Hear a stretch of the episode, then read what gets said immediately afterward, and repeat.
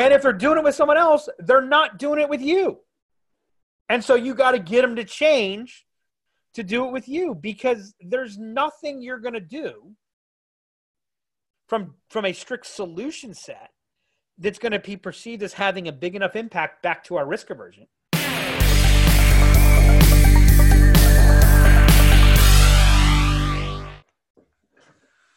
Hello and welcome to this edition of the Black Line Podcast. Mike, there is nothing you can do today that's going to get me in a bad mood. I know because it's Valentine's Day and I know how much you love that. I, I love Valentine's Day. It is I look forward to it every year. But even more important than Valentine's Day, Mike, it is baseball season. Yes, sir. Pitchers and I catchers say- reported yesterday and we are off to the races. I say we shut down work for the next eight months, sit back, watch baseball. What do you think about that? I would love to. I Did you get your season Uh, tickets this year or what? Um. Okay, I said there was nothing you could ask that's going to get me angry. right off the bat.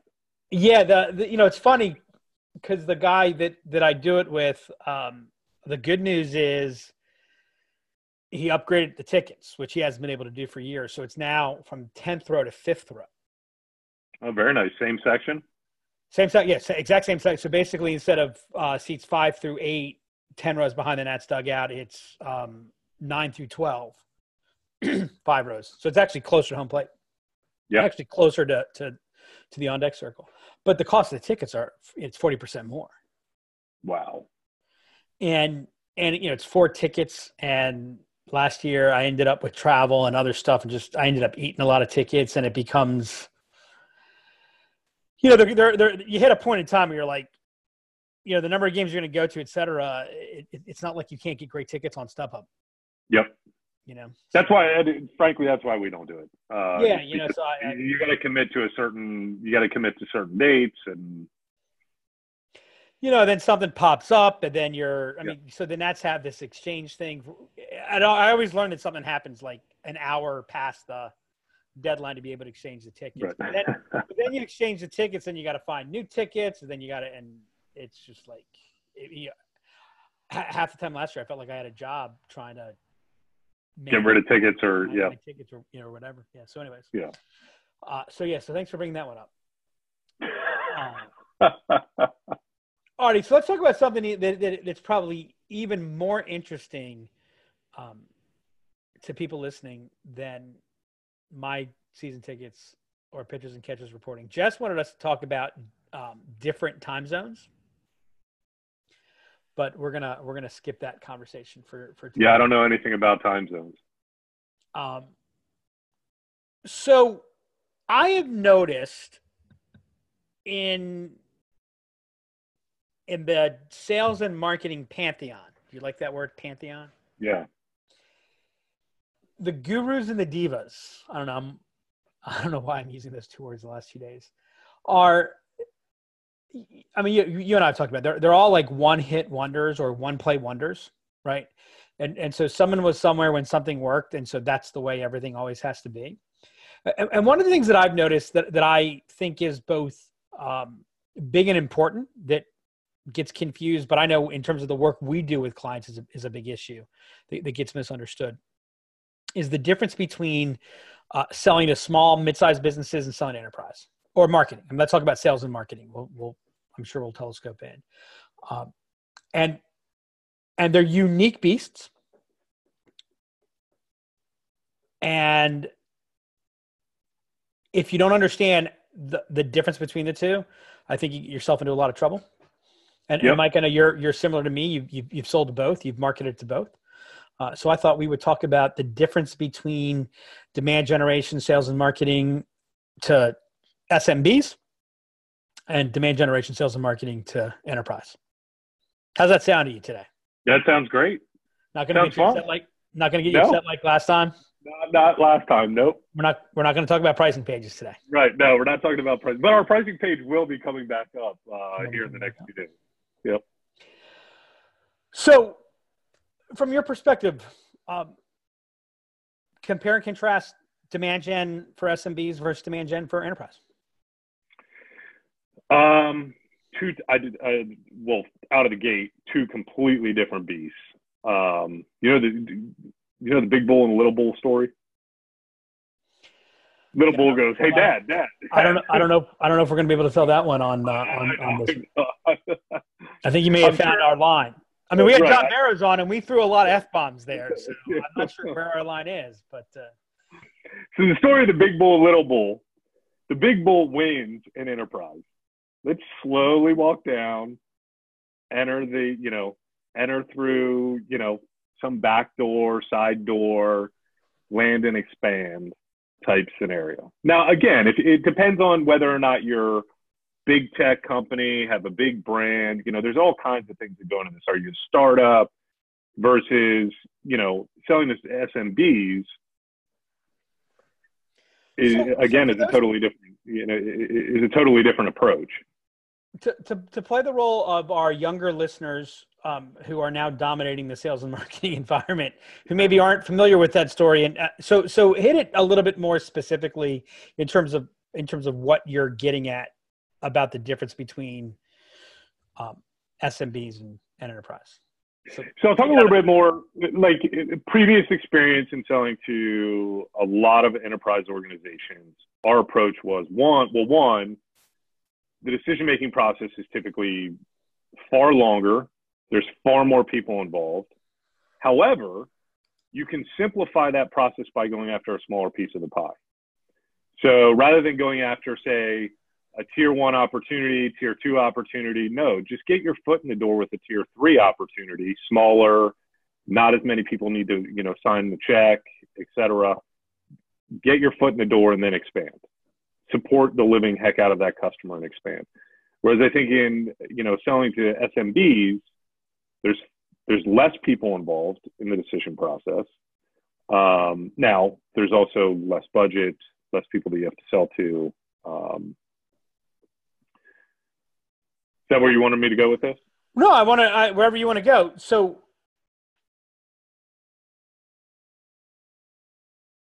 so what is the der- so so in, in in 60 seconds or less what's the difference between enterprise and smb from a demand generation from a building a business building the business standpoint whether in the marketing or the sales side well again are, are we talking about am i working for a startup or am i working for why does that matter well, if I if I have a strong brand behind me, say IBM, nobody ever got fired for buying IBM. Is the mentality of executives within within enterprise organizations, whereas my approach as a startup is, yeah, but nobody ever got promoted for buying from IBM. Well, my, so my question is that, that less, enterprises are a lot less risk adverse I'm so saying I, are more risk adverse than than SMB.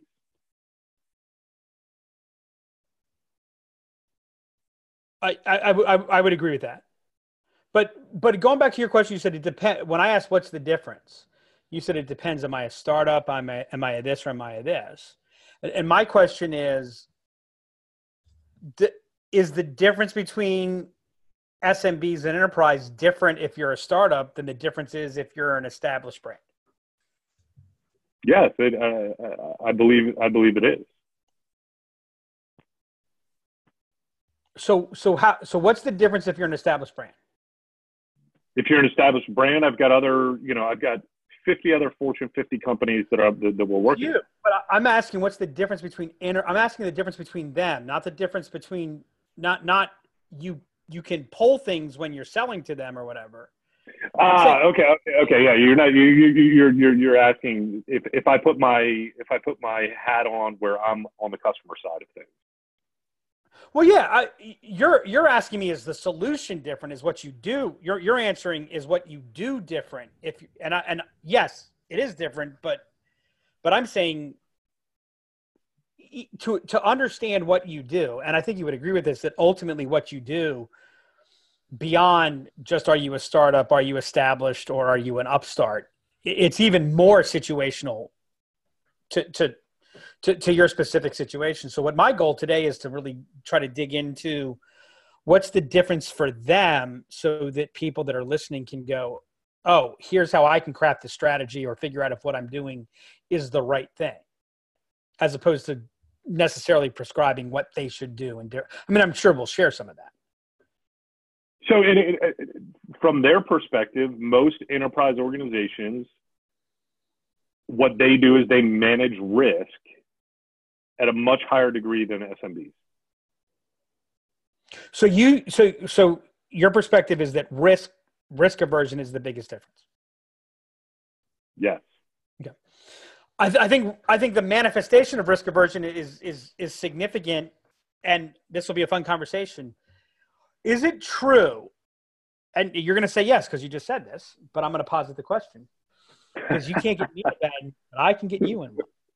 Yeah. Um, is it true that that risk aversion is the driver? Because I actually don't think risk aversion is the driver.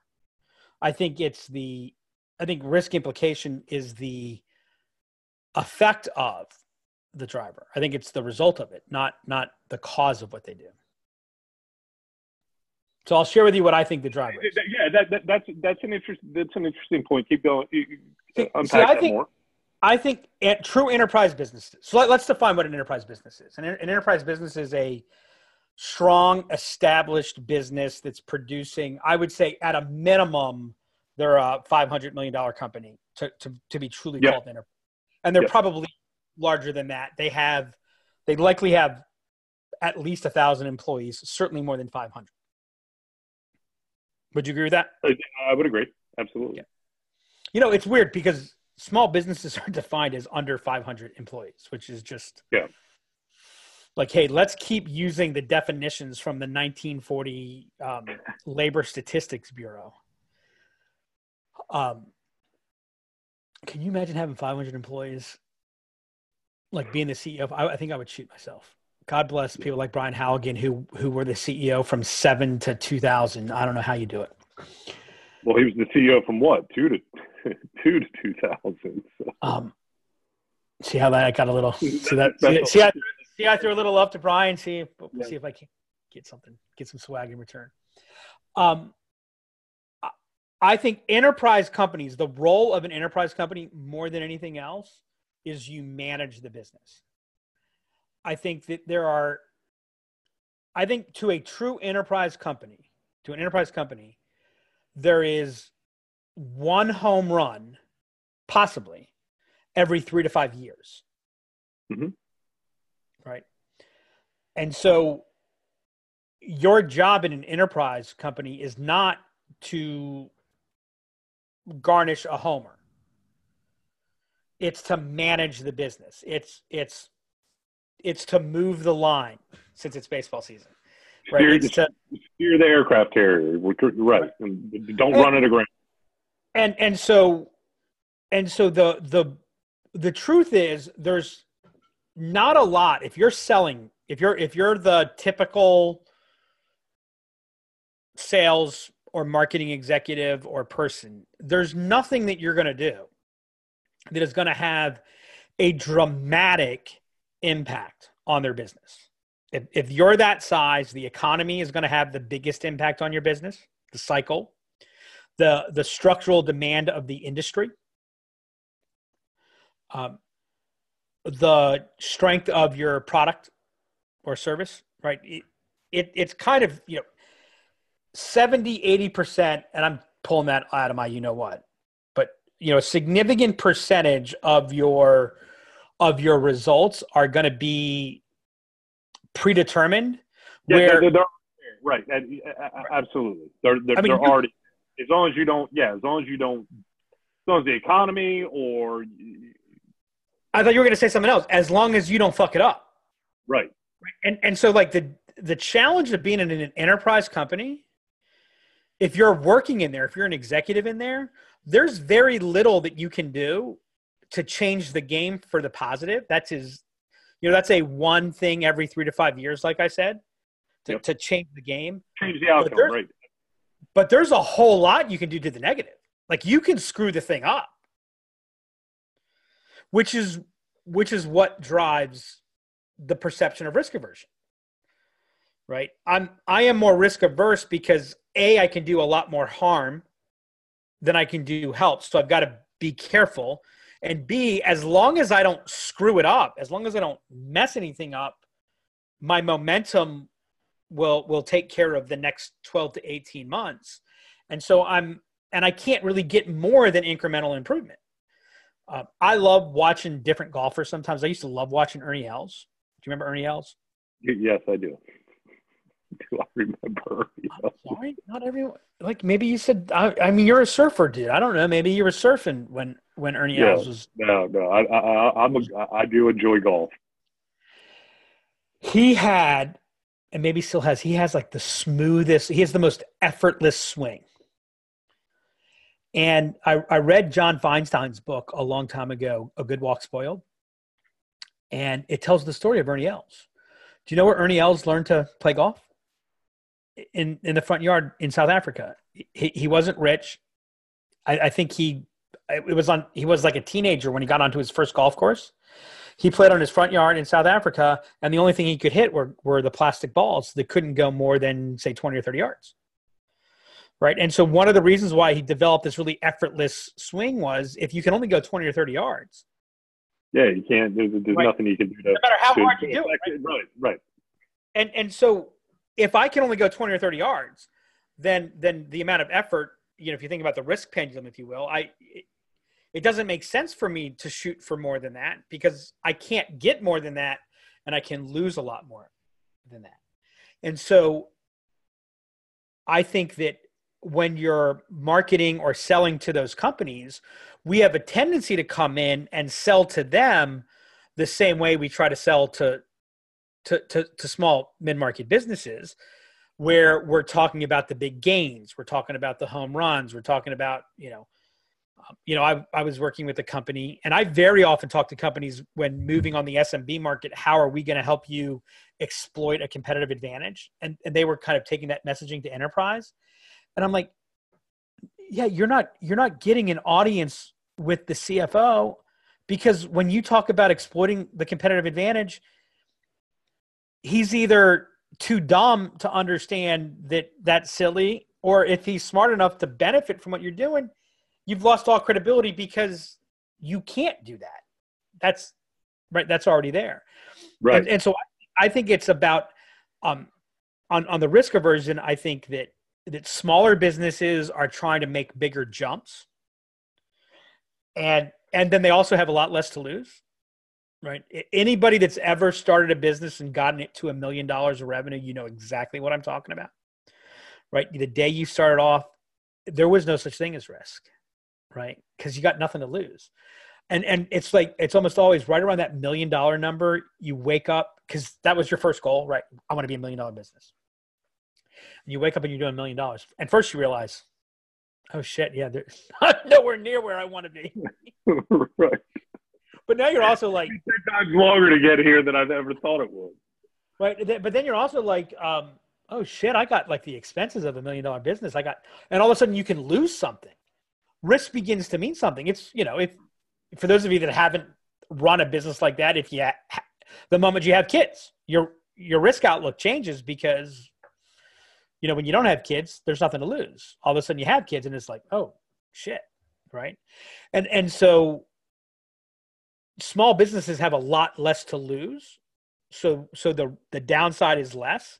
They have much bigger need to gain. They're they're operating at a lack of. And so it's really easy to come in with this promise of, of oh, we're going to fix this, we're going to make this bigger for you, um, and and they need the bigger win. You know, uh, they need depending upon the size of the business, you know, a small business probably needs three to four home runs, home run equivalents for them per year. And by the time you're a mid-market business, you probably need one home run a year. You know, that, that's how you become an enterprise business is one home run a year gets you to the point where then you can have one home run every, every three to five years. Yeah. And, and it, by the way, if you think about this at, you know, at the extreme, I think I read somewhere that if Apple started a $5 billion business, it it would be the equivalent of a hundred million dollar company starting a five hundred thousand dollar business, generating five hundred You know, so so five billion dollars to them doesn't even move a needle. Doesn't move the needle, right? This is a super interesting. It would move my needle. It, by the way, five Yeah. billion dollars would move Right. my needle for the record. Unfortunately, we'd have to cancel the podcast. I don't know. Well, maybe we'd take the podcast from different areas of the world. You know, private jets, all that. But no, now that you now that you're making me think about it, it's a super interesting perspective because or observation. Um, because I I think about like how I got into Verizon and selling to them. It was a very small group that was doing brand new things. They didn't have anything to lose. They were pushing. They were they were pushing the needle and all. Now it was being overseen by the chief security officer of all of Verizon, this small group. But they were trying to make they they were trying to build that home run thing, and it actually has turned into be a home run. And they spent gobs of money with me. And then every time we would go to any of the traditional parts of the business, they would be like, get out of here. You're not on our certified vendor list, all those things.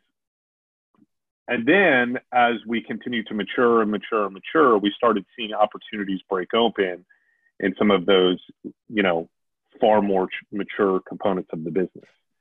Um, and I think, again, now that you've made you've made me see that observation or made that observation, spot on with every single enterprise I've ever gotten into. I always said, let's get in the side door and then we'll land and expand. But actually, it's completely different than it's actually a different observation than that. Yeah, and I, I'm going to circle back to, So to kudos to that. Thank you, sir. It, it's why enterprise don't like working with small businesses. Yeah. Right. And and small businesses get frustrated by it. By the way, it's why it's why the larger company you are, the less likely you are to hire somebody who's out of the norm, even if out of the norm is great. Because when you're a small company, one employee will make the difference. When you've got 500 employees, that great employee who's got that, you know, if, if you've got 50 employees, that great person who's got an eclectic background, done 50 different things and and this and that, you know, that that person's a game changer for you. They're the uh, right when you're 500 people, that person can't make that big of a difference and can wreak lots of havoc.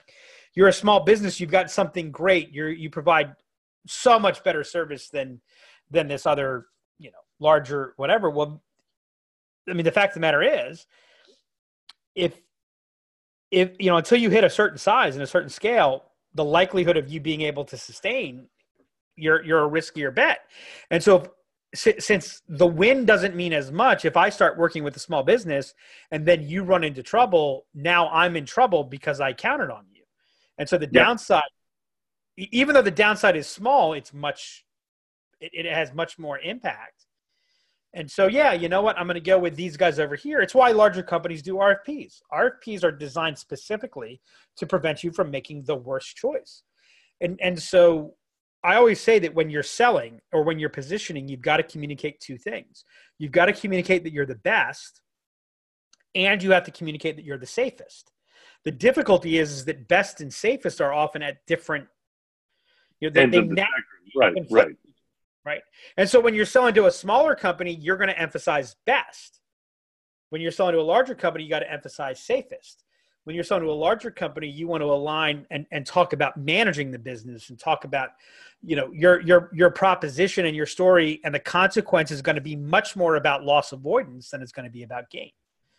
That- That's how you get in there. That's how you get your wins. Now, the other thing that's different about it, which you kind of hit, is that an enterprise business, is oftentimes not an enterprise business. It's a amalgamation of different businesses. And so the you know the Verizon example that you that you had is not the same thing as selling to a small business, but it had the small business component to it with a Yep. little bit of the large business aspect. And, and I think that's what you're referring to as the side door. Um, and, and I would agree with you there. Get in there in the side door, become the, you know, become approved, demonstrate. The, the beauty of doing that is somebody in that small business and, and by the way what verizon is doing there either on the front end or the back end they incubate their home runs right Yep. small businesses it doesn't just yeah right. It doesn't just appear overnight. Exactly. Right. So so small business says, okay, we need that. That's the home run. We need to get that in. That's our that's our one thing. Large businesses, a Verizon has 10 to 20 home runs being incubated right and and their expectation is over a five or so year period one of those will hit as a home run um, half of those will get absorbed as a capability in something else and and everything else will just get shuttered and and, and thrown out. It's it's kind of like a little venture fund within them. And yep. so if, if you're a small business you know, if you're if you're that smaller business find the incubator. You know where's that where's that five year home run you know that's not supposed to have the impact on on the direct cost structure or revenue structure of the company that can win so so that's difference number one and so it, I, and i think that impacts your messaging i think it impacts the feature set that you focus on um, and so when you're selling to both and you know there's a lot of tech companies you, you have this situation um, you know, inc- you know, it used to be you were either a small business solution or you were an enterprise solution. Um, and those today, lines have blurred significantly. Um, yeah, and, and I actually think increasingly there's this third category that blends some of the two. But but what I would suggest to people is, um, you want to segregate your messaging. Um, potentially by using actual, you know, you might you may consider having distinctly different websites and distinctly different value propositions and distinctly different branding. That's the, yeah, that's the um, Lexus Toyota approach, um, if you will. But if, but it, if you don't do that, and for a lot of companies that's too much, you you want to package it differently. Um,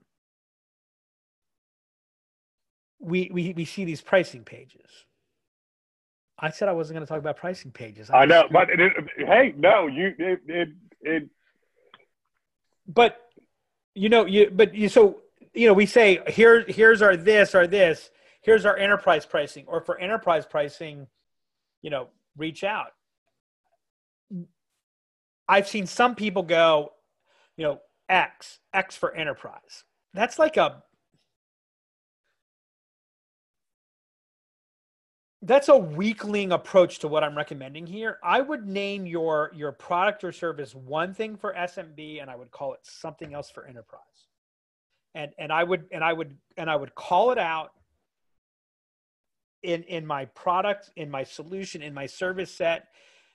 You know, this is for SMBs, blah blah blah blah blah, and all the messaging and everything about it, and and the language and the verbiage and everything is going to be geared to to that uh, to that pace or, or, or that position, and then call it something else for enterprise, and distinctly um, separate that message.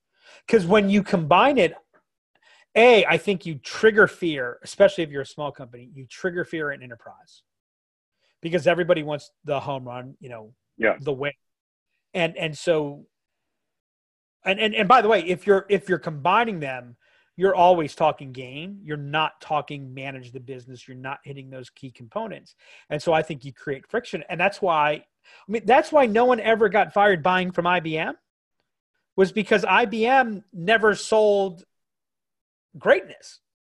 IBM said, we're going to take care of you. You're going to be taken care of. Right. Burroughs came in and tried to say, oh, here's our AMD comes in. Here's our patent, this, that. And it's like, dude, we don't, I don't, like a patent's not i'm not getting promoted because i bought something from a patent as a matter of fact there's nothing you can do that's going to get me promoted you vendor there's nothing you can do that's going to get me promoted there is a whole lot you can do that'll get me fired to get me fired yeah. right um, so the second thing which, which goes along that is that the pace is different. The pace the, is extreme. And, and it's it's akin to I, I think there's the two biggest dangers and I'm not saying you can't do it, but it's the biggest dangers when you're looking at, at salespeople. And I think this applies to marketing as well is if you were involved in a high velocity sale, so you're selling to small or mid market businesses, you're selling relatively low ACV, and, and, and by the way, getting back to your, well, what am I? If you're selling a twenty thousand dollar tech product today, and you're selling to enterprise, a true enterprise customer, you're selling to a lower level person because that lower level person has authority to make those types of purchases, right? Yep. Twenty thousand dollar purchase to GE is a um, why it, it takes it would take it would cost GE more to approve to, to have an approval process for thousand dollars than, Right. than um it was like I remember when when Bill Gates got to a certain net worth, someone published a uh, it would now cost Bill Gates more in time if he were to drop a dollar bill. It would cost him more to pick it up than to just leave it there. Yeah, good, I a thought- good problem to have. I thought that was funny. But so you know, you, you hundred dollar bill, uh, a hundred dollar bill now. and maybe, maybe, and, and maybe it even was that, but it was still, it was still pretty. Funny. Right. But you know, you get into that. Like I talked to somebody today, they make 200 sales a month. 200 sales a month, and they're trying to go to enterprise, right? And and they're realizing and that. And, by the way, 200 sales a month for their sales team. And what I'm going to talk about is not actually real enterprise. It's it's midway to enterprise. 20 sales a month. Well, you think about it, oh, 200 sales a month, 20 sales a month, that's going to be easy. No. It, I mean, you think about all these guys who are selling SaaS, right? They've got to close five deals a month. I, I remember selling for a company, and I, Lord knows, I've advised many a company where if a rep cold closed four deals a year, Oh, dude, well, I was in that. Yeah, I mean, I was in that. I- I, I've been on both ends of that spectrum. But Well, I'll tell you, man. By the way, if you take the person who closed four deals a year and you put him into an environment where he has to close four sales a month, he'll probably be able to do it. Yeah. You take somebody Going the other who, who who went from four per month to four per year. Most of them can't deal with it. their soul, their soul is crushed. I have a very good friend right now who went from. He's always been in that kind of transactional, call it 40k to 150k sale. He was making multi, grabbing multiple customers per per month, new customers. Now he's in an enterprise role. If he's lucky, he's going to sell three deals, and it is literally soul crushing for him. He he he he's he doesn't even he, he's beside himself. He does not he does not know what to do, and his mind is it works at a different pace than somebody that you know is used to is, is used to working in that type of environment. So I was talking to somebody today that I know well, um, who went from startup unicorn to is now at a highly funded enterprise complex sale place. Um, and he was saying, he's like, you know, it's not the same. He, he was talking about how field sales is different than when everybody's inside and this and that. And he said, you know, the other thing that's interesting is like, I mean, we used to be able to just, you know, ring the bell and, and highlight this guy because he closed this deal and highlight that guy. He's like getting people to debrief and talk about it's like it's just so hard. And, and I said to him, and he really he, he totally got it when I said this to him. I said, you know, the, the funny thing is when you're selling small business, close, small mid, close, ring the bell, we're going. You go enterprise, you close the sale, and if you're lucky, 90 days later they signed the contract. Yeah, By the time the deal is actually closed, it's like anticlimactic, right? And and and the salesperson's either gone off to something else, they don't even remember it because it was later, or they had to deal with this red line and then that, and then oh, it, it now it gets to all these detail things, and so that rhythm just totally messes you up. The time frame messes you up, and and so if you're selling an enterprise, you need to have what I like to call reason to talk plays, because things don't like if you're selling the you know the velocity and the pace and SMB, um, and and even in some SMBs as your as your solution gets more complicated, the same type of thing happens, right? When you go from short sales cycle to long sales cycle, the pace is totally different, and you got to keep things going. yeah. You've got to you, you've got to have a reason to reach out. You've got to have a reason. It, And it's 20 very totally different.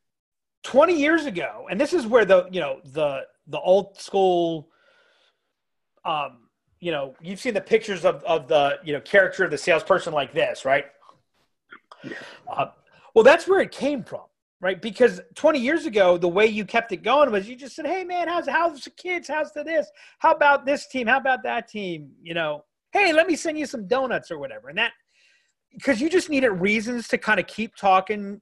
Hey, by the way, what's going on with this? Right now, yep. That's the stuff where like how many reps are still something that's all they can do. Um, I was uh, the, the the guy I was talking to today told me to get it to the point where they just did an analysis and to get it to the point where um, an opportunity became a high probability pipeline opportunity. So past mid stage where it could truly become forecasted. So I'm not even talking closed, right? That they identified it was, I think, 17 touches, not 17 attempts. I'm, I'm not that, that that number does not surprise me. No, it doesn't. Right? Yeah but but you know we keep hearing all this SDR bullshit. You know, oh, it takes eight to twelve attempts. So right, I'm going to send seventeen crappy emails, and and they count like you didn't open your email. They count yeah, that as a, right. Right, right. I'm talking about actual interaction touches of 17, and what they identified was on average, they were getting eight. Right, and and he was talking to me about you know that they're trying to figure out how to deal with that, and I said the problem is most people don't know how to talk to you 17 times without saying, Are you ready to sign something? Right. Right and and so what ends up happening is is that first off, I begin to hate my CRM because I'm like, oh my God, I got to call this guy again, or I got to call this gal again. What am I going to talk to him I, about? I don't, even, right, I don't even know what I'm going to. Right, it, it, absolutely, right. no game, no game plan, no no playbook behind it. it that yeah. Then I call, and because it's a valueless call, I actually hurt my the chances, opportunity versus right? helped it. Right, absolutely. And, and, so what I was telling him is, I'm like, look, there are some people. You could do it. I can do it. I don't love it, but I can do it. Right. I can figure out a reason to talk to you, and I can keep it going, and I can, and I can make it work. There are some people that just can't do that. Right. They just run out of stuff, and so you've got to. And and so what they were talking about doing was, well, we need to hire a different sales profile, is what they were saying. And I said, dude, good luck on that. Cause because they're few and far between, and there's no way to know until after you've hired them. So you right. and, and not only that, now you've got to get them involved in a sales cycle, and you're not going to know for at least nine months. And, and then what are you going to do? Then you got to start over again, which is another three, four months. Then you, you could be two years, three years down the road, and still be in the exact same situation. And and and so I told him, I said, you got to make it structural build the plays out, right? Lots of quarterbacks come in, they don't know how, like, it, it's kind of interesting. There are not a lot of offensive coordinators in football who are quarterbacks. As a matter of fact, I'm, I'm reading this interesting, really interesting book. Um, it's the story of Bill Walsh, Bill Parcells, and Joe Gibbs. By the way, did you know that every coach in the NFL is in one of their trees? Really? Yeah. Like and and Bill Walsh is like I think three quarters of the league. Yeah, uh, I know Parcells has a has a hefty chunk. Oh, the, by the way, I'm listening to this. It's amazing, just like it, the nature of their relationships and how they intersect, and it's so incestuous. It's not even funny. Yeah. But what what they talked about, you know, so Joe Gibbs was a college quarterback. He played at San Diego State. Not nothing special. They talked about where he became an offensive quote unquote genius. It's when he became an offensive line coach.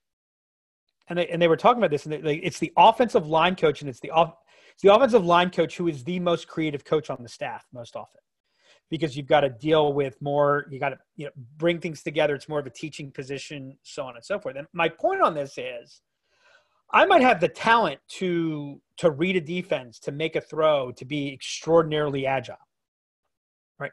But that doesn't mean i know how to design the play. That doesn't mean i know how to and, and, by the way when i say i know how to read a defense it's i know how to read a defense when you give me the cues for how to read a defense right? Yeah. So it's the same thing. We don't when if you're trying to grow a quarterback if you're an nfl team you don't you don't hire a quarterback who's got that all pre-built. You put a quarterback into a system that, that brings their skill set matches it into your system and allows them to shine and and that's where the playbook comes is you got to have more plays that generate you know reasons to have conversations reasons to keep things going along and so forth. And and and that is true. By the way he talked about 17 touches. That's on bona fide opportunities right? Where i think that he and others are missing the boat completely. If you think it takes a long time and, and you actually have more experience on this directly than i do. If you think it takes a long time to get from the beginning of the end to a sale relative to other sales in enterprise. That's nothing compared to getting a sale started. Correct. Right. Imagine, if you will, that you want to do business with um, Amazon Web Services. Here's my bet. If you want to make a big sale, let's say you want to make a, a five to $10 million sale to Amazon Web Services, and and by the way, some people might say five to ten million dollars. Oh my God, that's huge. That's less than a rounding to, to Amazon Web Services. I'm going to bet you that it's a two-year process. Minimum, minimum to get the first real conversation. Yep. But that and, and so like everyone talks about. I've I've literally had four years of first I got the person on the phone four years of either outreach, et cetera, until I finally closed the deal. And and not and, and these are not some of them aren't like the Fortune 500. These are you know that that middle ground, mid enterprise, you know, type organization. And and and the reason is they're managing the business.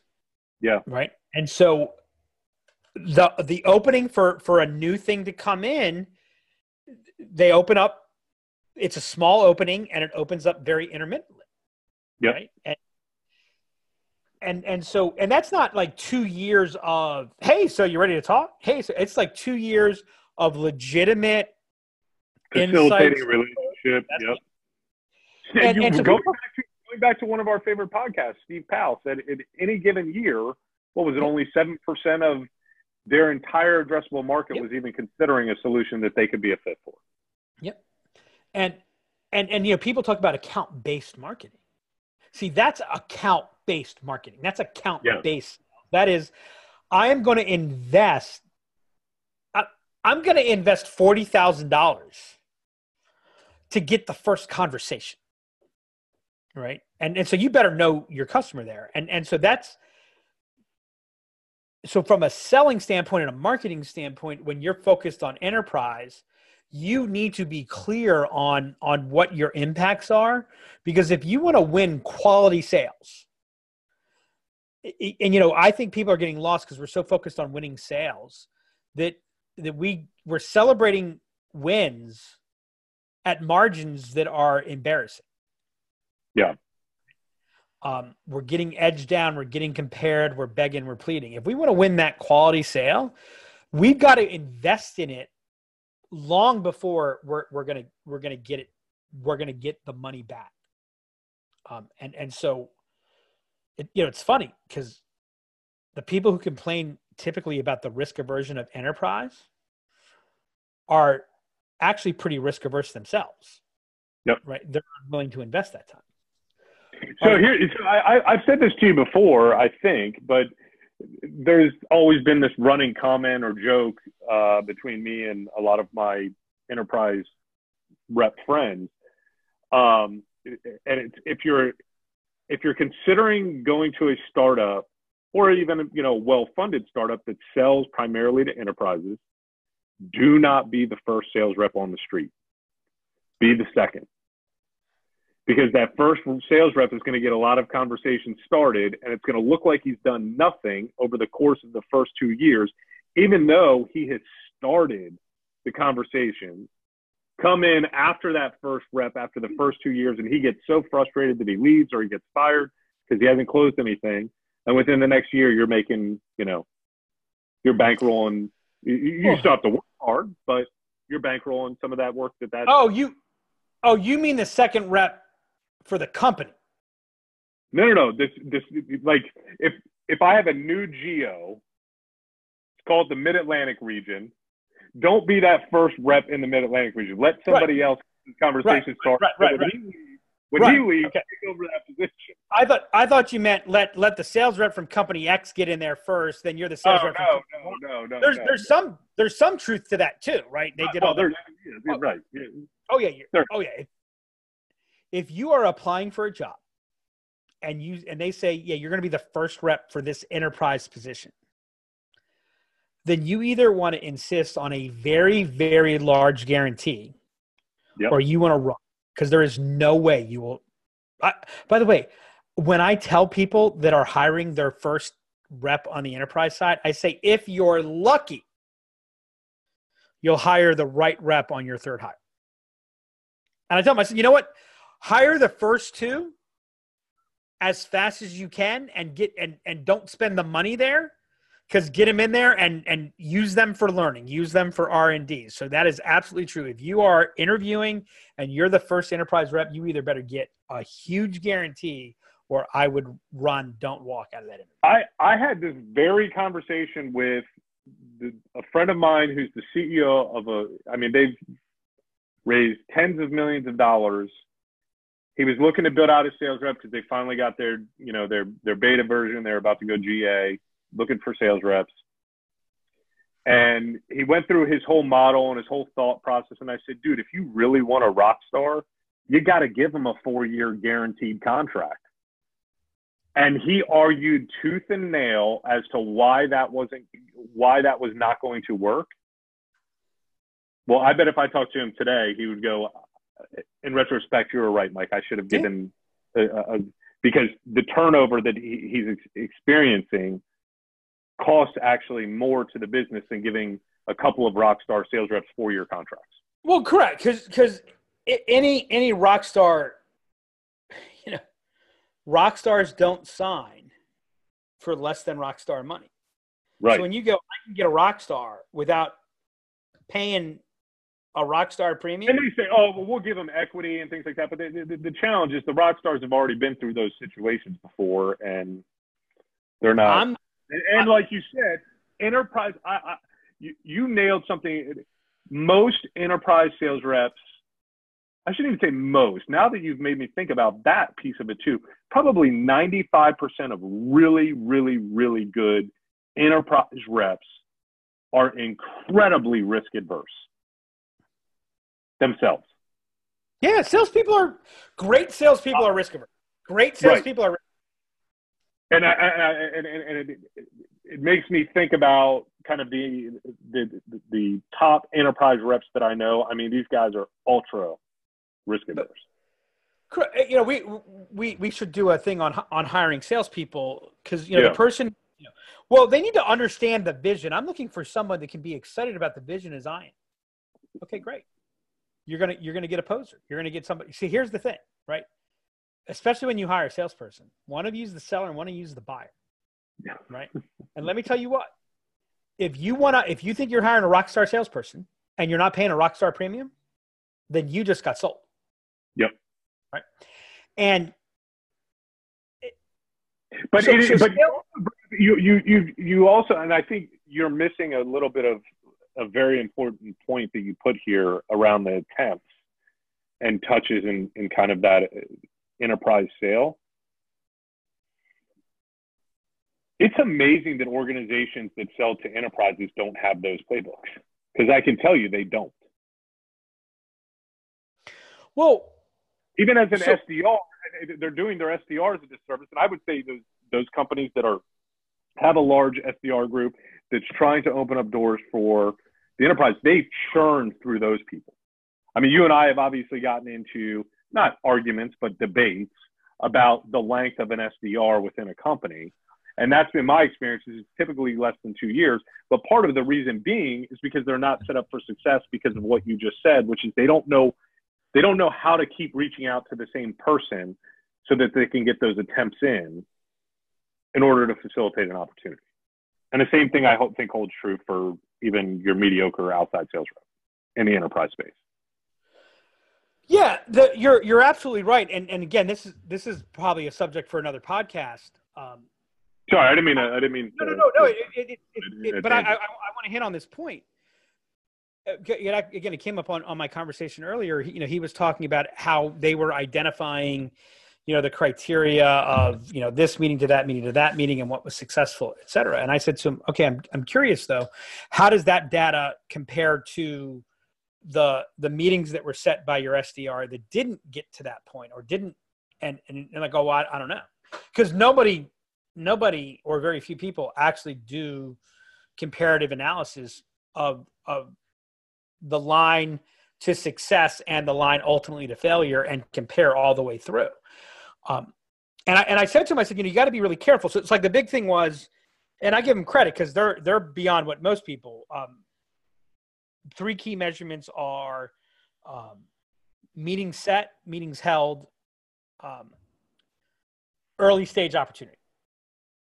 Right, which is good. Most people don't go to early stage opportunity in terms. So they yeah. were they were they were they were solving for early stage opportunity. And I said to him, and, and so we noticed this, and this rep is doing this, and this rep is doing this, and that's the type of rep that we get. I said, okay, great. I said, how does that compare to the to, to the meetings that don't progress to that level? You didn't have the data. And I said, here's the thing that you got. Here's the thing you gotta you gotta understand. Everything that happens after that meeting is set, and not even the meeting is held. Everything that happens after the meeting is set by an SDR, and for the most part, I don't care how good the SDR is. I don't care how good the salesperson is. Everything that happens after the meeting is luck. And, and, and what I mean by that is everything that happens after the ball hits the bat is luck. Everything that happens after the ball leaves the pitcher's hand is luck. Right? Um, and and this guy's a big Boston Red Sox fan. So I said it's um, and I'm pretty sure it was Pedro the, the, year that the Red Sox signed Pedro. And I could be off on the year, so please don't look up Google and tell me I'm wrong. It's the concept that I'm getting across here. But um, Pedro had right after this. Just, just um, Pedro had a higher ERA and got signed to a really big contract. They're like, oh no, no, Pedro's small. Look at that, he had a really bad year. He's on the downside of his career. I can't believe the Red Sox or whomever paid uh, that much money. And and uh, and the reason I'm pretty sure it was the Red Sox and Pedro is because I'm pretty sure it was Theo Epstein because it's a very moneyball thing. And they said, no, if you look at his actual core numbers, percentage of strikes to balls, velocity, uh, balls in play, hard hit balls in play, all the core things that that a pitcher has any influence over, they were totally equal to the year he won the Cy Young Award. Right? It just happened to be that that year, more of the balls that got hit landed in places where there weren't players. Because I don't care how good of a batter you are, and yes, this is true, Sammy. I don't care how good of a batter you are once that ball, once you're swinging the bat in a live situation, you do not control where that ball goes. Right? There's things that you do beforehand that, that increase odds and probabilities. But once that ball hits the bat, it's luck. Then what we do is we over attribute this stuff, right? We say he's a clutch yeah, hitter. Yeah. Right. Right. And, and that's why today, when you're watching baseball, you'll hear about his batting average on balls in play. Yeah, he's really slumping, but his batting average balls in play is a lot lower. He's like a hundred hundred points lower than than where he was before. So we're we're pretty confident he's gonna, you know, he's gonna come back. Or yeah, he's really hot, but his batting average of ball it's at on he's like fifty points higher than anybody else right now. Yeah, we know it's gonna come back down because once right after that it's luck. If you're an SDR and you're thinking meeting, right? After the meeting set, everything else is luck we then look back and go, oh, well, you know, that guy, well, he asks questions like this, or he did this, or, you know, he's introverted. We need to, oh, he's extroverted. Oh, he tells, right. And it's all, no, what, what you got to do is create the environment of, of what allows that thing to move next and, and, and realize, and this goes to, you know, Steve Powell as well, right? 70% of every outcome is luck. And, and and that's why they don't have those playbooks is because you know if you're an enterprise they're, company they're, yeah got, no, right they're overanalyzed yeah absolutely. Well but but they're also see they're banking so much on luck yeah. and they're running around for that secret sauce because if you're a mid-sized business and you land a whale it makes all the difference in the world right? And you know again look at the underlying core of those businesses and you see they're not getting strong. In our time left, I want to hit on what I think is the biggest difference between enterprise and SMB. And, you don't and, think big bull, little bull is? No. Close. That's the sales guy. That's the sales guy. That's the sales guy. See, that's more like like the enterprise sales rep is is big. Bull. By the way, the greatest sales reps in the world that they sell to enterprise, smart and boring. They're smart yeah. and boring. You meet them, they you don't like this guy's a sales guy, huh? Um, sorry, but the biggest difference, consensus. Enterprise is consensus driven. As a matter of fact, increasingly, and this is relatively new, increasingly, if you sell to enterprise, there is no decision maker. There is no sell to the decision maker. There's no like who's you know this. Who's the I one person that can say yes? Right. right. I, I, that I, I don't. I, I mean, uh, the fact that anybody still has that notion that there's now, a decision maker. It, it, it, okay. Now, now here here's the thing that, that gets really different though, because some people go, "Oh no, no, I, I do complex sales, so we have multiple people, and there's no question in SMB we've got more people involved. It's getting more complex. It's crazy. Some of them are getting to consensus, but they're not. They're not truly consensus. So it's like here's the continuum of, of selling and and by the way i'm saying selling this totally applies to marketing and content as well selling to an individual. That's a business to consumer sale. That's a simple B2B sale, right? One person. That's a simple, right? That's selling to multiple influencers. That's where complex sales used to be. Already there's five people. I used to I used to ask the question, if you're involved in a sales situation and there are five people involved in the decision, how many um, how many decision makers are there? And everyone go, oh, well, there's one because they're thought they were no, oh, no five. there's five. There's five, right? Because right? you've got five different sales processes. I said that's why it's complex. Oh, consensus. consensus is not that. Consensus is multiple people, single process. Right. Consent, and that, and that's why. That's why enterprise sales bog down where they are um, and that's why the strategy for activating enterprise opportunities, activating enterprise engagements, and managing them is totally different because it is there's a difference between managing five people to a decision and getting five people to make a decision. Right. And and that is that that's true in the enterprise. It's coming down it's increasingly coming down. Agree. And people are talking about content is dead. By the way, can I just tell you that drives me crazy? Content is dead. Who's saying that? Like, I'm not going to name names, but people saying content is dead. And here's what I say everything is fucking content. Content can't be dead because if content were dead, we would be making say people would be buying without saying anything, reading anything, or doing anything. Everything is effing content. Um, but but they're right. You know it's dead? You know it's dying? Thought leadership content is dying. Yep. And it's and it's dying a well, horrible. We've, we've, right. Yes, we've we've talked about that before. I totally agree. But you know why it's such a horrible death? Because you know what thought leadership content does? It increases visits. It increases views. It increases repeat visits. It increases downloads. It increases time per page. It increases just about every metric used by growth and demand generation executives. But you know what it doesn't do? It doesn't drive change. As a matter of fact, you know what it does? It reinforces the status quo. Right?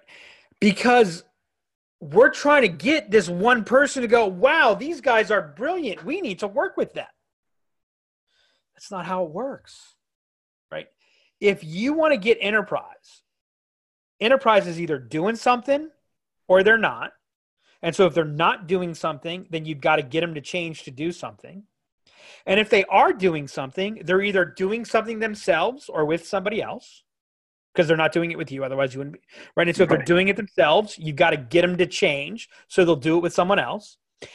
And if they're doing it with someone else, they're not doing it with you. And so you got to get them to change to do it with you because there's nothing you're going to do from from a strict solution set that's going to be perceived as having a big enough impact back to our risk aversion right? Yep. There's nothing to do there that's going to cause them to go, yeah, you know what? We should we should deal with the pain in the ass of change. Yeah, let's let's do that. Right? If if you gotta you gotta teach that that not changing is more pain. And I've been saying this for 15 years, so this is not new for me. But this used to be the competitive advantage to selling. This is now becoming table stakes. You've got you've got to be able to sell why not changing is more harmful than changing. Than changing, right? And if you don't make that sale, if you don't make that point, and that's about content, that's about conversations, that's about everything, right? If you're not driving that type of frame busting insight, then you're going to be sitting on the sideline waiting for the opportunity where they come to you and they dictate the terms. Waiting for luck. Waiting for luck. Waiting. Amen, brother. Amen. I, I you know, I don't, I don't have anything to add. I, I think that. Amen. Will you be my Valentine? I will. I will. And on that note, on that, I think that's like the first time we've actually ended a podcast in complete agreement. So we will yes. we will end a high note and thank everybody. Uh, by the way, we got some great guests that are getting queued up. Um, HubSpot's new head of sales enablement's agreed to come on the show. Mark Kilens, um, who's taken over some stuff on the conversational framework from Drift, he's going to join. We got some other really interesting people, so uh, we'll we'll get back to breaking up just the Mike and Doug conversation. That we'll still keep that going.